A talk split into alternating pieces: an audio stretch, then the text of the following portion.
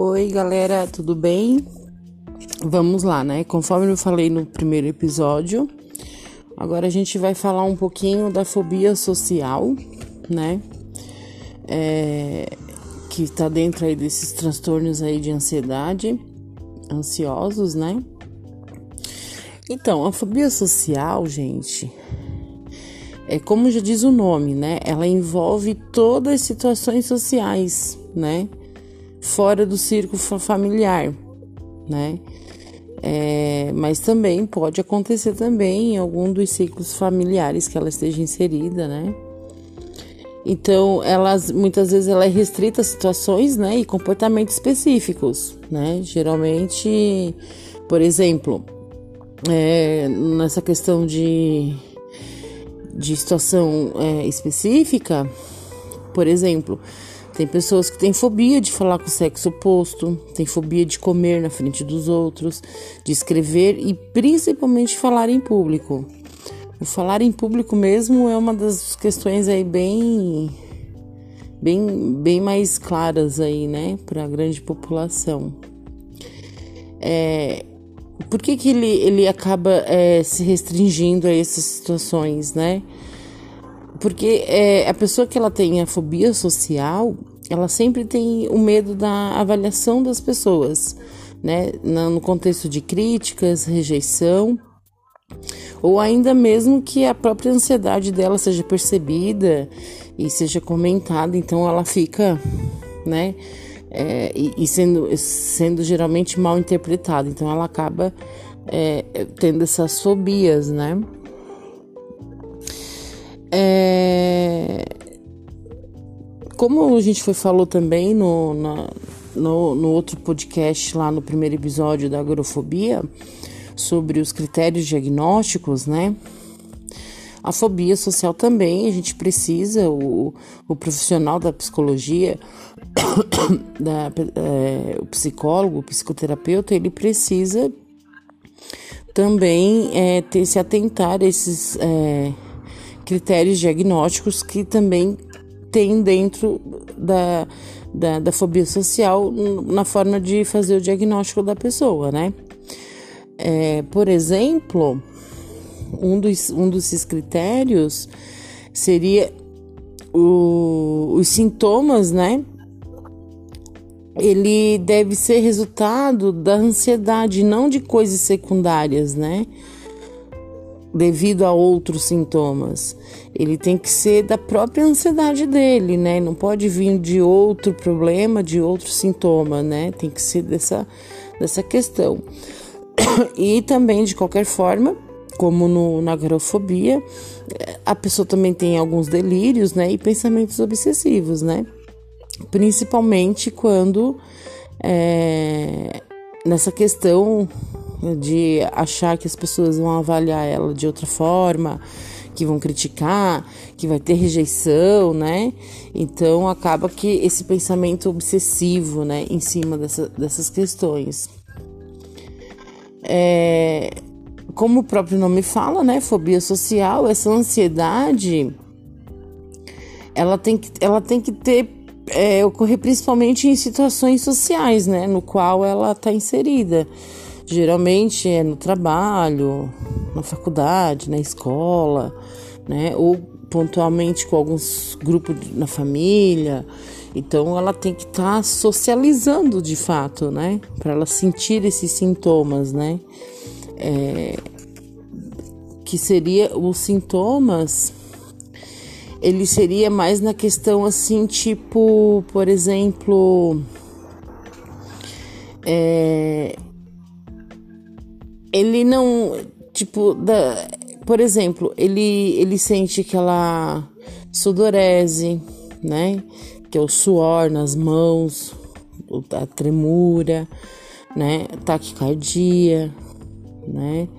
Então ele acaba tendo tonturas, né? Ele, a, a, às vezes, dependendo da situação, é, a, a, visão fica turva, né?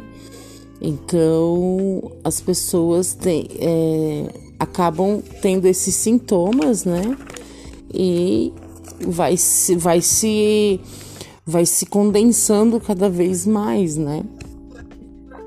E outro critério as pessoas elas acabam sempre evitando essas situações, né, fóbicas, né? Então elas acabam não, não se socializando, né, por, por esse motivo de todos esses sintomas que vêm vindo. Aí nesse, nesse critério, essa questão que ela faz essa evitação, aí o que, que ela resulta nisso? Resulta isolamento social, né? Que ele fica bem acentuado, né? E esse quadro, gente, ele evolui por décadas, anos, por tempos talvez até indeterminados, se não haver um tratamento, né, mais específico com a fobia social.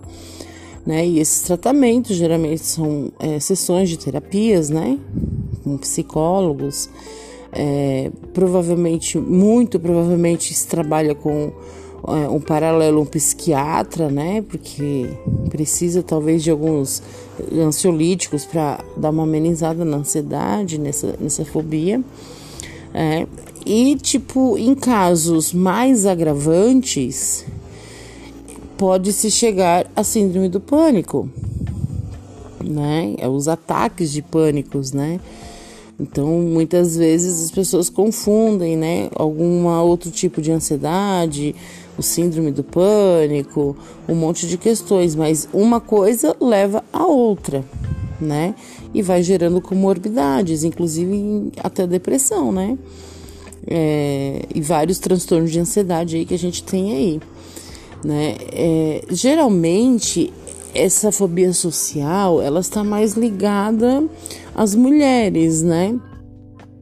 Que ela vem mais na questão da comorbidade realmente de depressão, de transtornos de ansiedade, que é mais comum. Né? Por que, que é mais comum nas mulheres? Porque as mulheres hoje, né, eu acredito que algumas pessoas é, vão concordar comigo, as mulheres elas têm um, uma carga mais. Não que não, do homem não seja pesada também, porque a gente sabe que, que também tem suas cargas pesadas, suas demandas, né? Mas a mulher, ela tem a questão da responsabilidade mais com os filhos, da, sobre a escola, sobre muitos quesitos que, que envolve o dia a dia da, da mulher, né? É, estudo, trabalho, cuidar de casa, cuidar do marido, um monte de questões.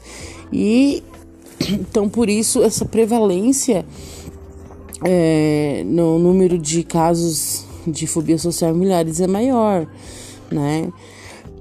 E, e também tem em homens, ocorre em homens, né, com alguma certa frequência, mas geralmente é em homens que usam muitas substâncias, é, é tipo, né, algum tipo de drogadição, lícitas ou não lícitas, né?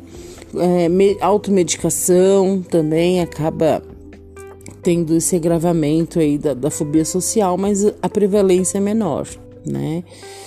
Então, este nosso episódio de hoje, que é o episódio 2, a gente falou da fobia, né, social, que também tem muitas muitos casos aí já acontecendo aí no Brasil todo, no mundo todo, né? Principalmente agora com a pandemia, né? Então, eu acredito que que essa, esse, esse, quesito aí da fobia social aumentou muito mais do que o, o esperado, do que o normal. E no terceiro episódio nós vamos falar da fobia específica, fobias específicas, né? Que a gente vai explicar é, exatamente uma fobia em específico, tá? E eu vou dar uma explicadinha para vocês como é que funciona. Até lá então, gente, até o terceiro episódio.